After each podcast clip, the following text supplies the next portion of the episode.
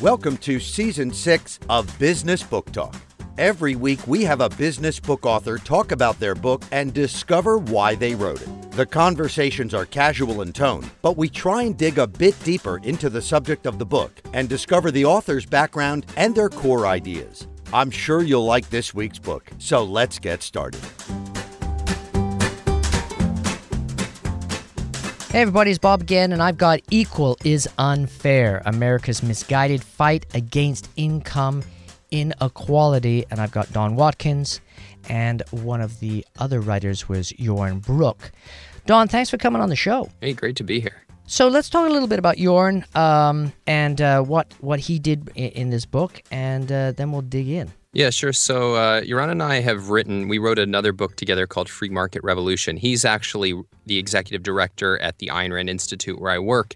And uh, a couple years ago, um, I, I guess June of 2014, I was just in his office and we were chatting about the growing discussions of inequality. And he went on a kind of big, epic rant. and uh, afterwards, I said, wow, somebody's got to write a book on that. And then I kind of chuckled because I knew that uh, if we were going to, if he was going to write a book, it was going to be with me. and um, that's exactly what happened. And, and our general style of working together is we just have a lot of discussions to kind of envision the project.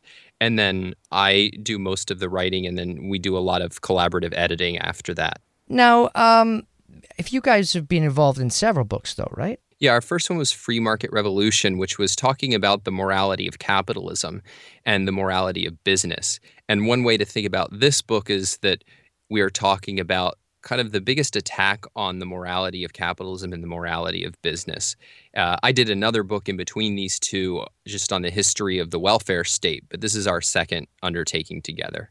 Now, do you think this book is more topical today uh, with what's going on in, in, in the States? Yeah, well, I mean, really around the world, I think there's been a, particularly since 2008, there's really been this growing discussion about is the major problem what are the major problems facing western nations? And uh, of course i'm writing in particular about the american context and there are a lot of voices who think that the major problem we're facing is growing economic inequality and then they have lots of remedies that they propose for fighting economic inequality.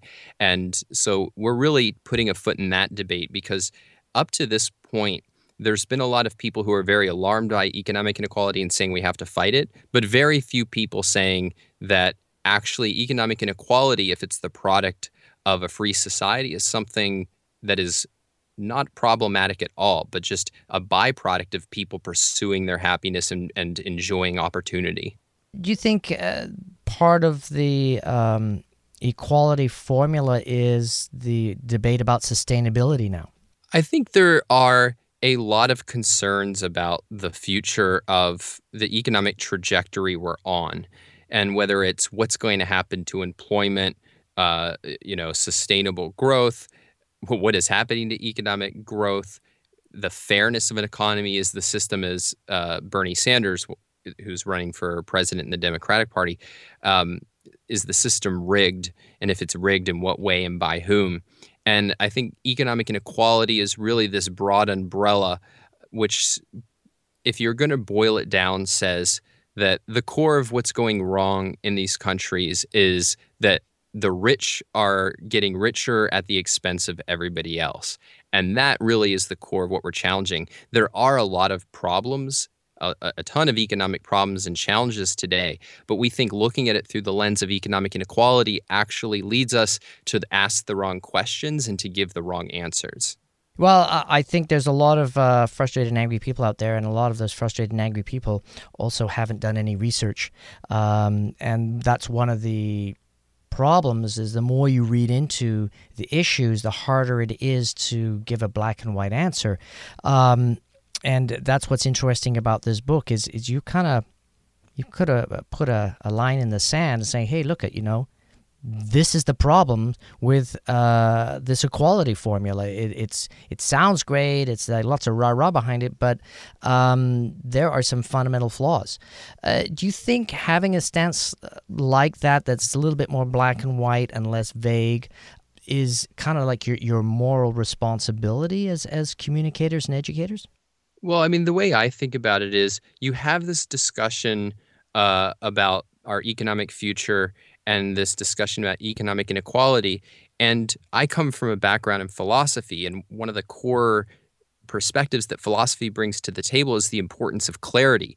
And yet, I've been completely unimpressed with the clarity of the discussion over economic inequality. And so, part of what we wanted to bring to this discussion was what questions should we ask and how should we think about the issues that are raised? And so let me just give one example of what I mean.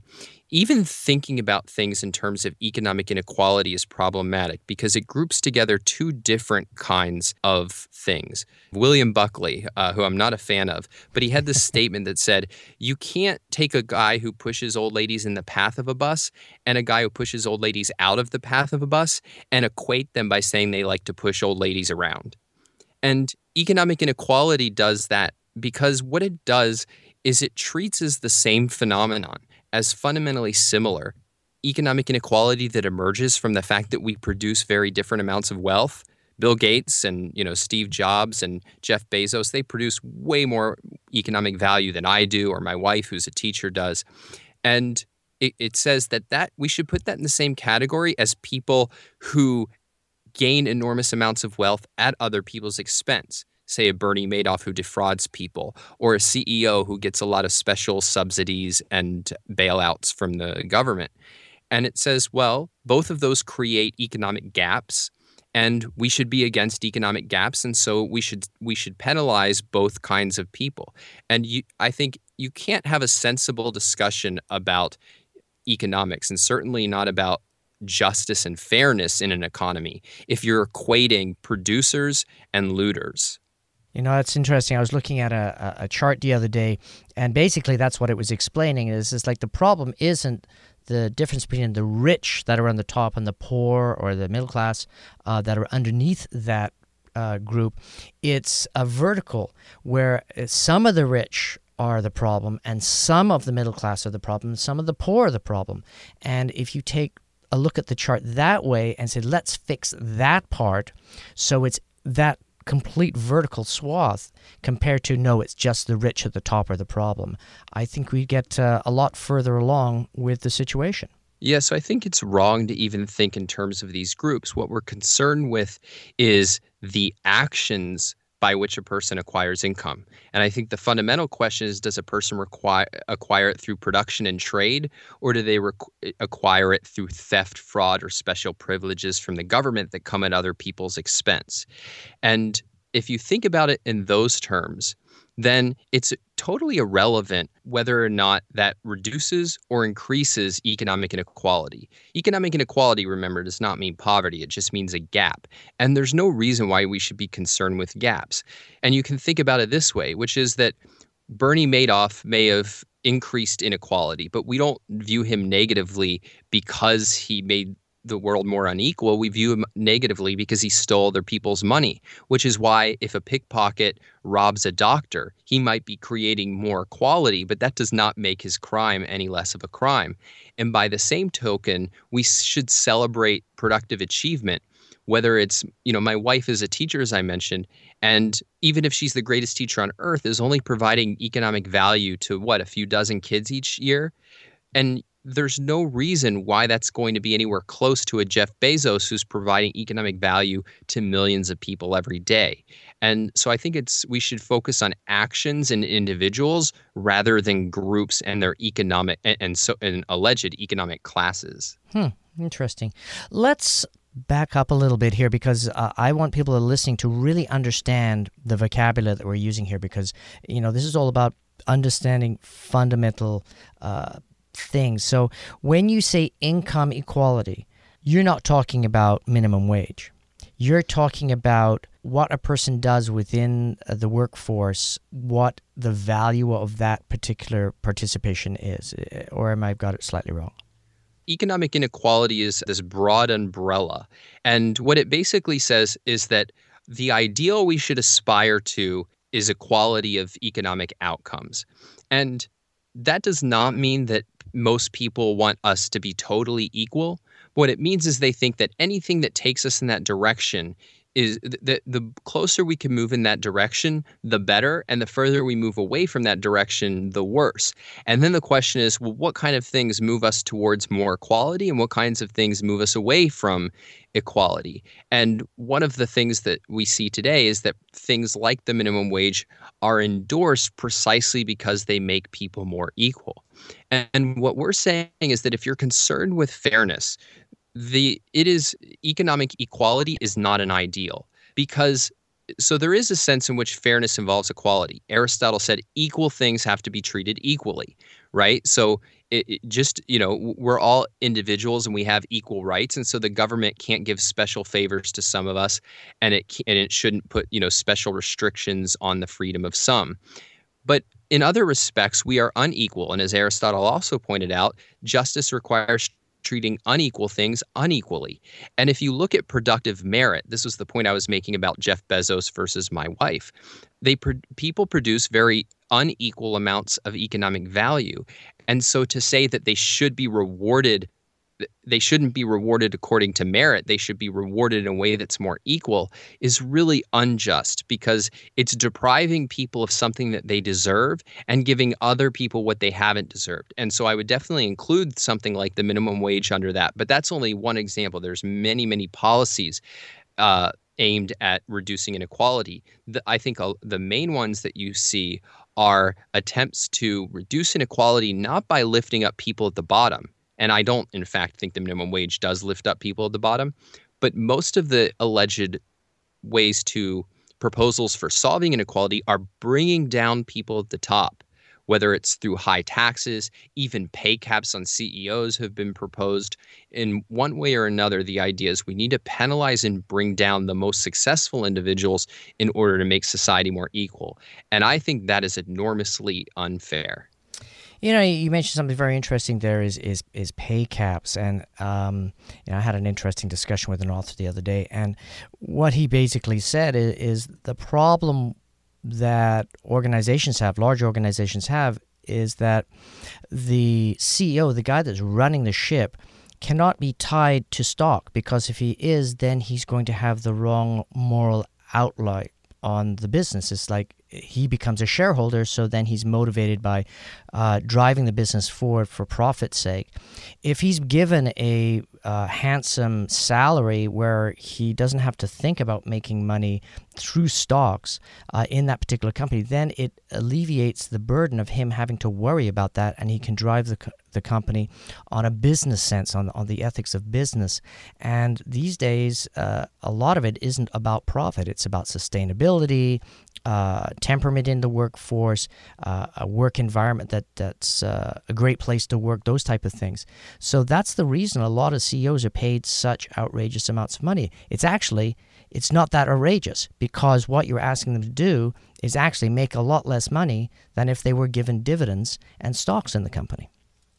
I mean, I think the general issue with CEO pay is that this is something that is the business of shareholders and CEOs. It's the owners of the company who have the right to decide how the, a CEO should get paid. And how a CEO should get paid is a very complicated question, precisely for some of the reasons that you mentioned, which is pay is an incentive. And so you want to think very carefully about what am what do I want to incentivize and what am I actually incentivizing given a certain way of constructing pay. And different companies i think are should be free and will by necessity have to take different approaches to compensating ceos one of the reasons that many uh, companies do use stock options and things like that is because it, it, it's seen as tying the incentives of the CEO to the incentives of shareholders, which has always been one of the challenges of a publicly owned company you have a bunch of shareholders who are not very invested in the business in the sense that they might have a relatively small share of their holdings in a given business. And yet you're trying to get the management to act for the sake of its owners, not for the sake of the management itself, right? Like you don't want the CEOs going around take uh, spending all the shareholders' money on private perks for themselves rather than acting for the health of the company. And so having them be part owners is one way of doing that. And um, the, and, and so I, my basic view is that it's it's none of other people's business. It's not an outsider's business how much and how a CEO gets paid. And I think it's very interesting that we're taught to have very strong opinions about CEO pay. And yet, I think most people, probably not in your audience, but a lot, most people, if you ask them, what does a CEO do? They will not have a very good answer. And they don't need to have an answer because they're not the ones paying those bills. It is uh, it, it's only from the perspective that society should get to dictate what a private what a company pays its uh, employees, including its managers, rather than that is an issue between consenting adults, as it were. It's only from that perspective that society should be dictating all these things that we would, if we were going to do it, have to be experts in what a CEO does and how to motivate a CEO. No, if you don't like what a company's paying its CEO, don't buy its products and don't buy its stock. Exactly. One of the things too is, you know, people should be rewarded for the benefits that they bring an organization, and that's why in professional sports there are players that are paid, you know, a relatively okay salary, you know, sixty, seventy, eighty thousand um, dollars, because they're not actually bringing the people and getting them to sit in the stadium. It's the superstars of that team that bring in hundreds of millions of dollars for the organization by driving crowds uh, to the game. And of course, it's you've got your whole team, but there's many, many elements of that team. It's it's not just the guys that go up and, and, and play the sport. There's the support teams, there's the stadium itself. It's a huge organization, it's a huge undertaking. So why do people get upset about guys in sports getting paid millions of dollars because they're actually creating hundreds of millions of dollars of revenue for the company they work for? Uh, I think it's an interesting question. I mean, I think in part it is this idea that one person's gain has to come at somebody else's expense. We're really taught to, particularly by the inequality critics, we're taught to think about the world as a zero sum world in which if somebody makes a fortune, somebody else had to lose out. But how do people actually earn income? It is not by this kind of you know war of all against all it's by producing things by creating things and in general if somebody's making a lot of money you're exactly right it's an insignia of how much they've created how much value they've created not a not an insignia of how much worse off they've made other people and I mean, you can just think about it. I, I like to think about it in terms of, uh, you know, an author. So Stephen King is, you know, one of the most successful authors in the entire world. And how did he become rich? Because he didn't start out that way. It wasn't that he went around robbing people or saying, "Hey, I'm going to read you my scary books if you don't open your your wallet." Uh, and it wasn't that he went to the government and they said, "Hey, Stephen, this is a really great book. We're going to give you, you know, a million dollar uh, subsidy." It was that millions of us voluntarily turned over, say, $10 per book. And why did we do it? We did it because we valued the book more than the money. And yet he and his publisher valued the money more than the book. And so it was a win-win transaction. Both of both sides became better off. And yet here's a question, what happened to economic inequality? Well, Stephen King became a multimillionaire. I think his net worth is estimated at $400 million. And the rest of us were, you know, a little worse off. Our net worth went down by 10 bucks, as it were. But everybody was actually better off. We got the satisfaction of the books and and he got the money. And so it's an insignia that you can become very, very rich by making the world a better place. And I think it's interesting, even if it's true to some extent that people like Stephen King or sports stars are looked down upon for their huge pay salaries, I think a lot of people are not too angry about those because they see in some, they do, most people do see in some sense yeah, LeBron James, you know, brings a lot to the table in basketball, or you know, uh, Wayne Gretzky had brought a lot to the table in hockey. When it comes to business achievement, I don't think people have that because, as I mentioned before, most people don't know what a CEO does. And so th- it's hard for them to grasp how could somebody be worth millions and millions of dollars. But if you take actually the you know the Fortune 500, the companies with revenues between 2 billion and 200 billion, the average pay for a CEO is about last year was just over 10 and a half million dollars. Now that's a lot of money, but that is barely in the same league as the top athletes, the superstar athletes.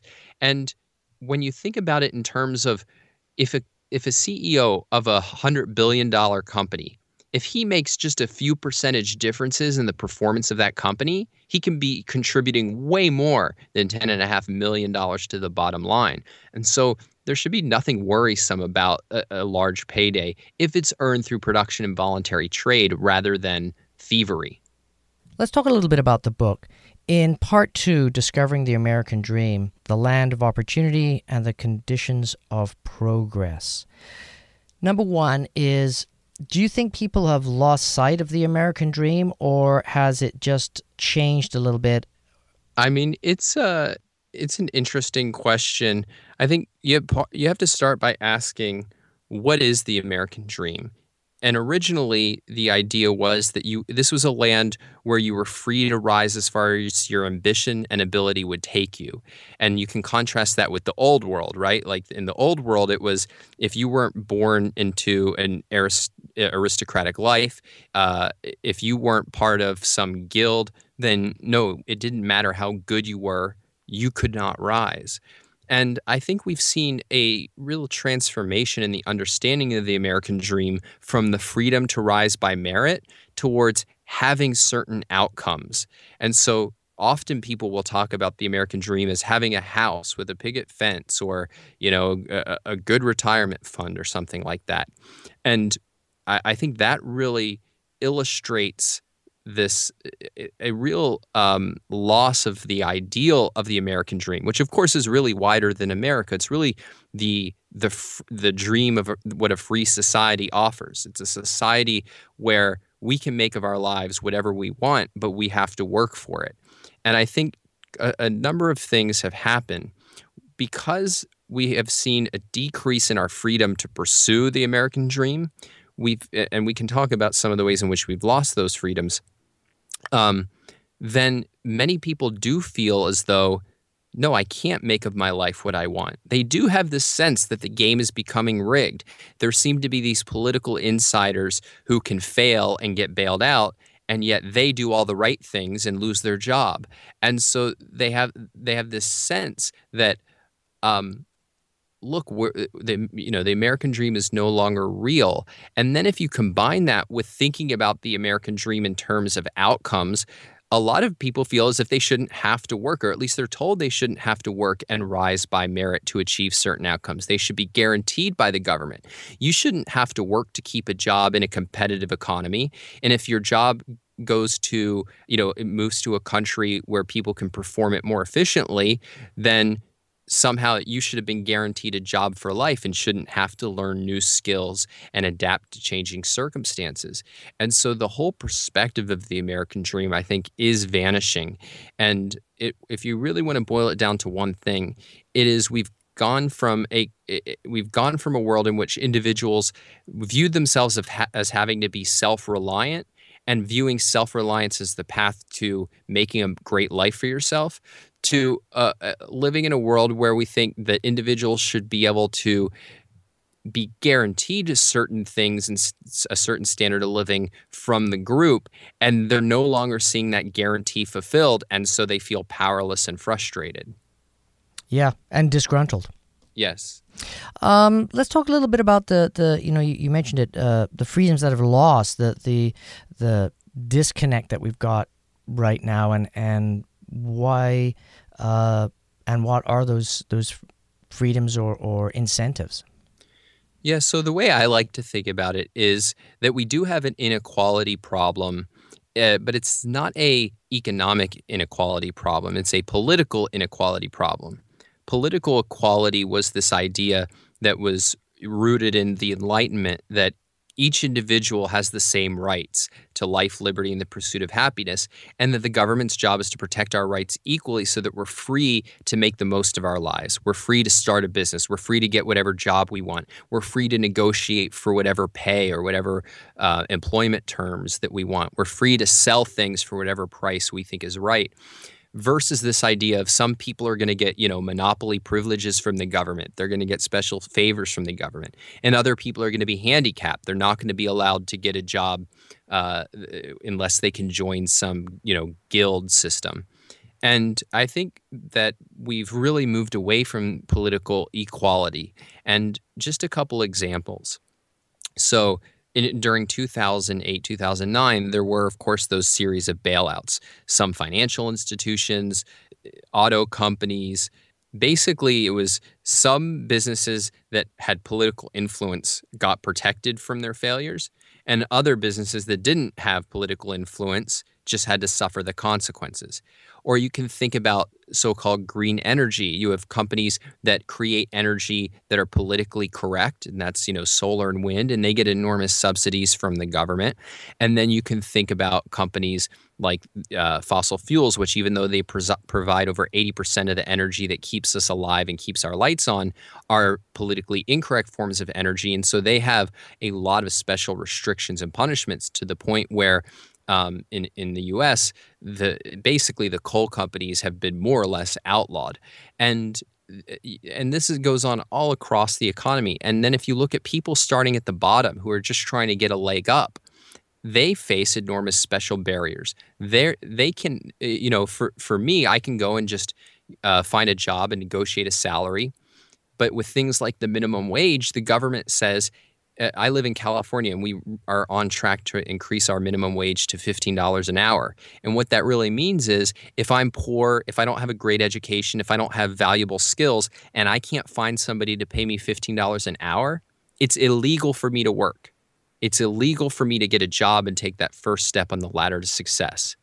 Or let's say I can't get that first job, so I want to take a skill that I have and use it to start a small business. Let's say I'm very good at hair braiding and I want to braid people's hair.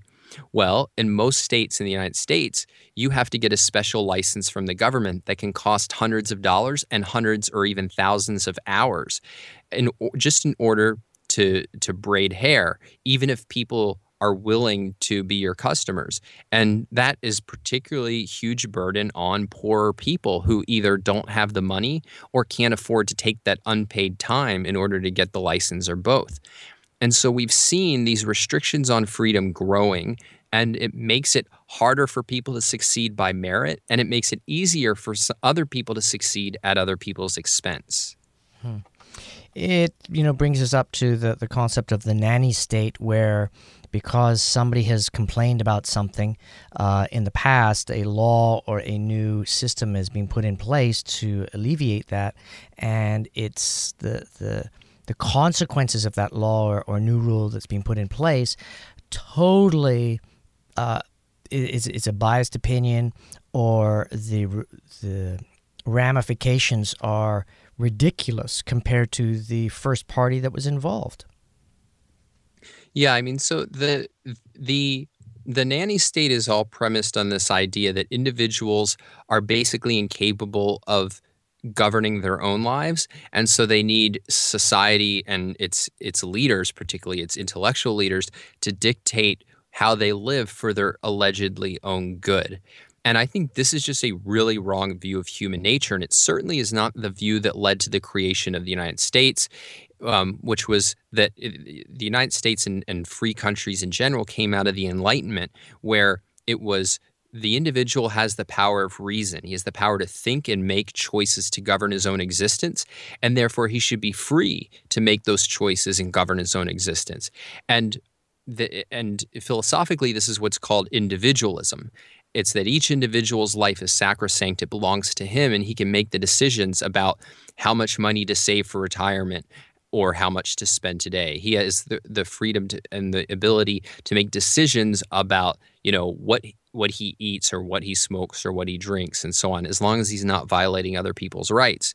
But then there's another philosophic orientation called collectivism, which views the group as above the individual, the individual subordinate to the group.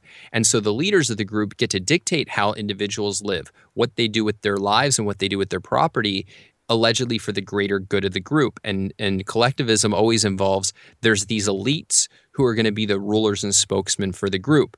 And these are the experts who are going to tell us that no, you shouldn't have the freedom to smoke e-cigarettes. Uh, we're going to ban them.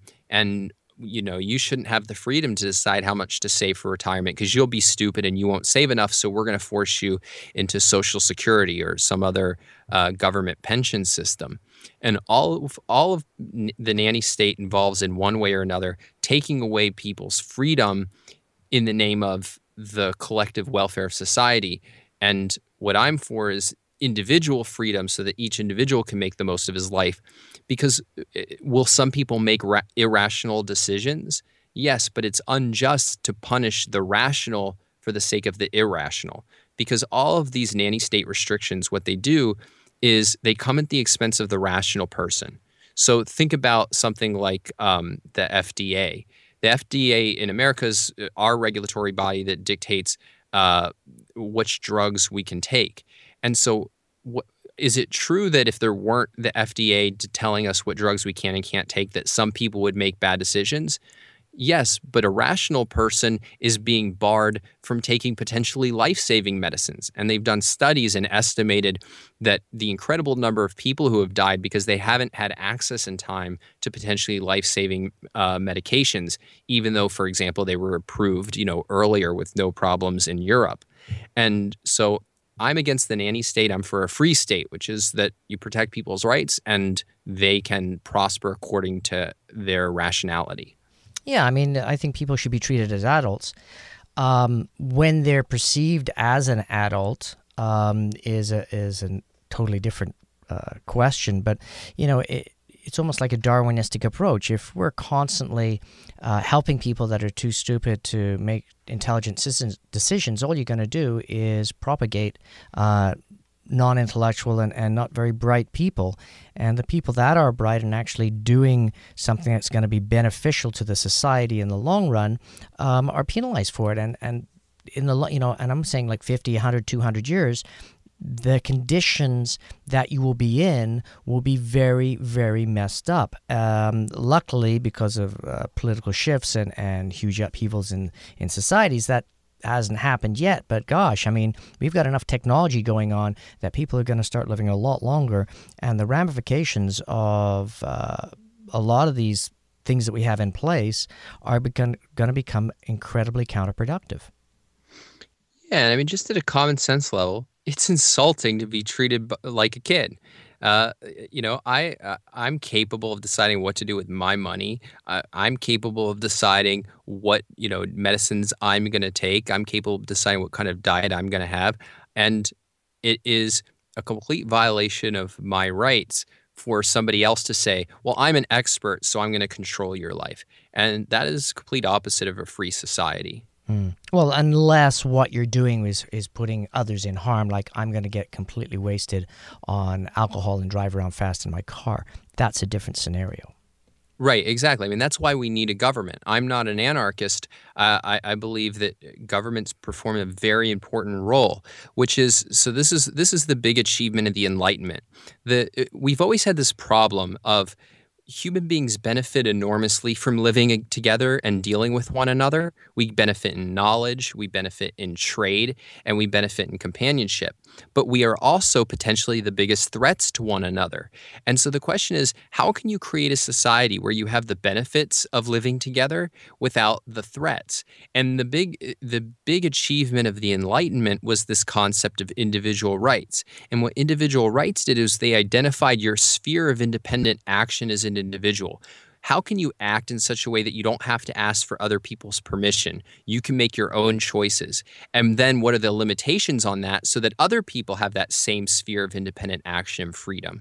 And this is really what the idea of life, liberty, and the pursuit of happiness is. It's saying that you have the right to take all of those actions for the protection and furtherance and enjoyment of your life, so long as you're you're respecting everybody else's freedom to do the same, which means you're not using coercion and compulsion to take away their freedom and property.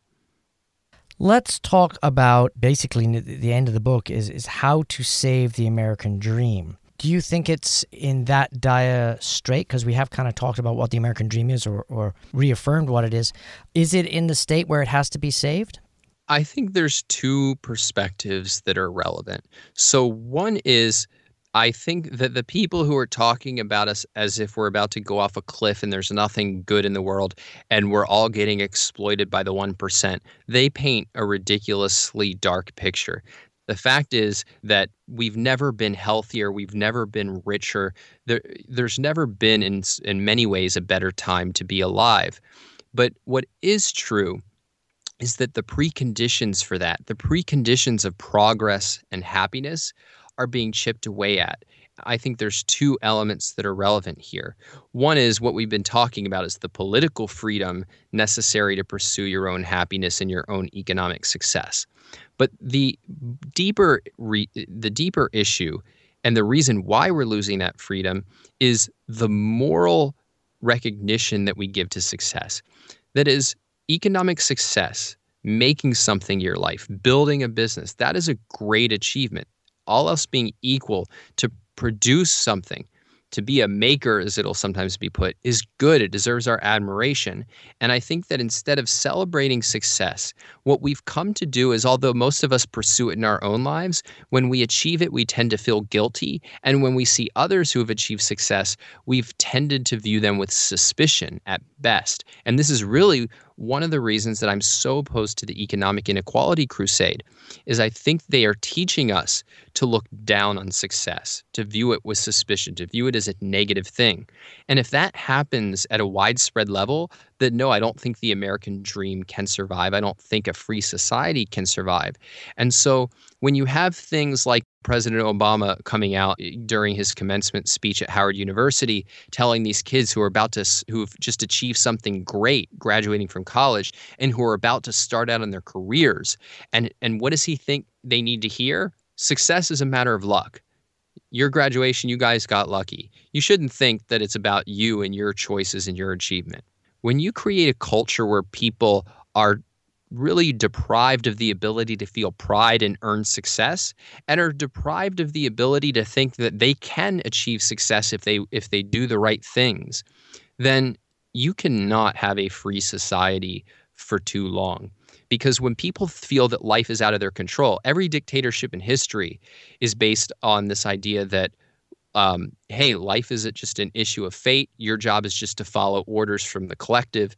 Whereas every free society has always been based on the idea of your life is what you make it. You can be the author of your own success. And so it's in that sense that the American dream is threatened. And not only in America, it is the preconditions of a of a country that's experiencing and enjoying human progress are being chipped away at. And that's really what I'm trying to defend in Equal is Unfair. Hmm, interesting. It's an issue of education and perspective. I mean, this is what's great about the book. It, it enables you to read it and, and see a specific point of view that is heavily researched. And I just don't think people are putting the time and energy into being responsible for their opinions. And a lot of this is driven by social media, and we have kind of a very veneer based reality that we're dealing with, with, with these knee jerk reactions like they're liking stuff or making unsubstantiated comments or getting angry about something but not understanding the formula behind it. Do you think that because people are not doing any research and educating themselves and being conscious of what's really going on, that stuff like income inequality is becoming more and more relevant. Uh, yeah, I definitely think that plays a certain role. And part of what happens is I think a lot of the people who would agree with me and who are the kind of people who are really trying to do something important with their lives. And so they don't have the time to give these issues the kind of depth that they would like to be able to speak out effectively. And so the uh, what I the way I think about it is that there is this division of labor, right? Like you're a businessman, you're going out there, you're building your business, and you probably barely have time for your kids. But what can you do to make a difference? And going off half cocked on Facebook is not a recipe for being persuasive. And so, what I always encourage people to do is your highest leverage is finding resources by those whose role in the division of labor is to specialize in ideas and specialize in persuasion and help share those resources. So historically the way that every intellectual movement has flourished is that there's a handful of resources that just get massively distributed, and um, and so for instance, what I suggest to people who are interested in this issue is they can go to equalisunfair.com and they can get the first chapter of my book for free. And they don't even have to give an email address or anything. They can just click it right there. And if they think this is something valuable and then they read the book and find it persuasive, the best thing you can do is you can help get the book into the hands of any person, particularly influential people that are part of your sphere of influence. And th- this is like the the kind of leverage that's available from just distributing and handing out books is amazing because it takes a few dollars or a few moments of your time and yet the results can be incredible. Like i eh, you know i i just think of think of the most influential intellectuals in the world who say things that you like. Like maybe you like somebody like thomas sowell or maybe you like somebody like paul krugman whoever it may be. It what if you were the person who when they were a kid you had handed them, you know, the book that changed their lives and helped solidify their political views. You would have basically created massive amounts of influence at very small cost. And so I say find resources that you think are persuasive and and get them into the hands of the people who you think are open to persuasion. Yeah, I, I agree 100%. I mean, one of the reasons that uh, I do this Business Book Talk podcast and the interviews is I'm fascinated with all the different opinions. And, you know, that's probably one of the most important things that a businessman can do is you know once they you know have graduated and have their degree and, and get into business and they're successful in business and whatever at a certain point they have to start re-educating themselves because business is evolving the world is evolving and things are happening that they have to be aware of and you can't get that by listening to the, the nightly news you cannot get that by um, watching stuff on on uh, social media, you have to pick up a book and you have to read what somebody has spent a lot of time and energy uh, putting together and crafting and, and, and gathering the information that on that particular subject. And then you read it and then you form an opinion. Now just because you read a book doesn't mean you have to believe in it 100% but you definitely should analyze it and talk to people about it. And i think you're right. If you believe in a book and it's uh, taught you something and it's given you value, there's nothing wrong with you going in and giving it to somebody else. Says, hey, I just finished this book. It's amazing. Please read it. Let's talk about it. Or telling somebody, please get this book. Um, some of the great leaders out there, I think it was a book called Who Moved the Cheese, or yeah, Who Moved the Cheese? Uh, the guy that uh, was running BMW bought 40,000 of these books and gave it to all his employees because he felt the message was that important that everybody in his organization needed to know it. So, yeah, there's there's an incredible amount of power that uh, anybody regardless of your situation in life can do whether uh, even if you can't afford a book. Just go to a library read the books discover great books and tell other people wow there's this is an amazing book. You can get it in the library. It doesn't cost you anything. Read the book. Figure out what's going on and uh, you have a much better chance of actually helping the situation instead of muddying up the water. Yeah, and I think a lot of businessmen tend to be skeptical of ideas and skeptical of anything where the solution is education and persuasion. And I think it is that most of what, you know, the money that gets spent on education and persuasion is wasted, but much, but some of it is not. And that's why I say, like, look for resources that you think are genuinely persuasive. Most things are not written to actually be persuasive. It, it, I'm talking about in the field of changing ideas, not necessarily just educating people about growing a business, right? But it's most things are written to basically make your tribe feel good about itself and superior to the, its enemies, right? Uh, but if you can find things that are persuasive, and I think they, they do exist, that's the thing that you want to propagate. I've been chatting with Don, America's misguided fight against income inequality. Equal is unfair. Definitely a book to check out and uh, share it with a friend, as we've talked about on the show. Don, thanks for being there. It's been a pleasure.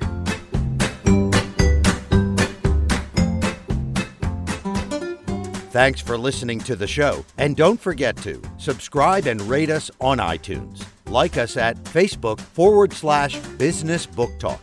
Follow the host on Twitter at Bob Garlick.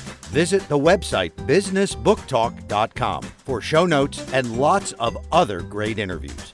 See you next week.